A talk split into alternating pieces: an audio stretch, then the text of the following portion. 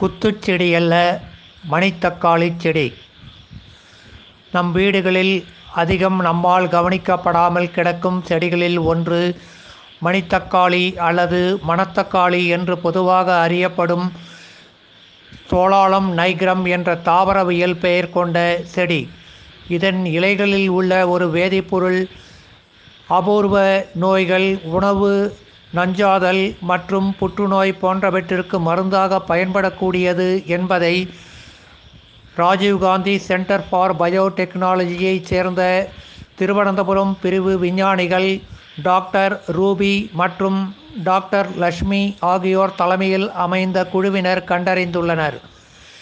இவர்கள் கண்டறிந்த இந்த தொழில்நுட்பம் அமெரிக்காவில் உள்ள ஓக்லஹாமாவில் உள்ள ஒரு மருந்து தயாரிப்பு கம்பெனிக்கு மாற்றப்பட்டு இப்பொழுது அமெரிக்காவின் food and drug administration FDA இந்த மருந்திற்கு அங்கீகாரமும் ஆர்ஃபன் ட்ரக் என்ற பதவியையும் கொடுத்துள்ளது.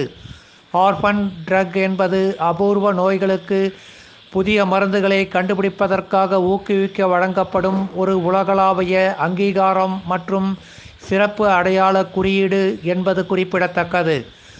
மணித்தக்காளி இலைகளிலிருந்து இவர்கள் பிரித்தெடுத்த இந்த வேதிப்பொருளை கொண்டு நுரையீரலில் கட்டுக்கடங்காமல் வளரும் செல்களின் வளர்ச்சியை கட்டுப்படுத்த முடியும் என்பதுடன் உணவு நஞ்சாதல் மூலம் உடலில் ஏற்படக்கூடிய பாதிப்புகளை அகற்றவும் இந்த மருந்து உதவுவதாக ஓக்லஹாமா மருந்து தயாரிப்பு கம்பெனி கூறியுள்ளது.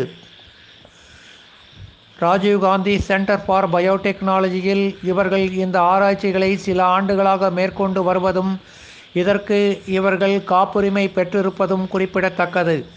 இப்பொழுது இந்த மருந்து உலகளாவிய ரீதியில் அமெரிக்காவின் எஃப்டிஏ அமைப்பினால் அங்கீகரிக்கப்பட்டுள்ளது.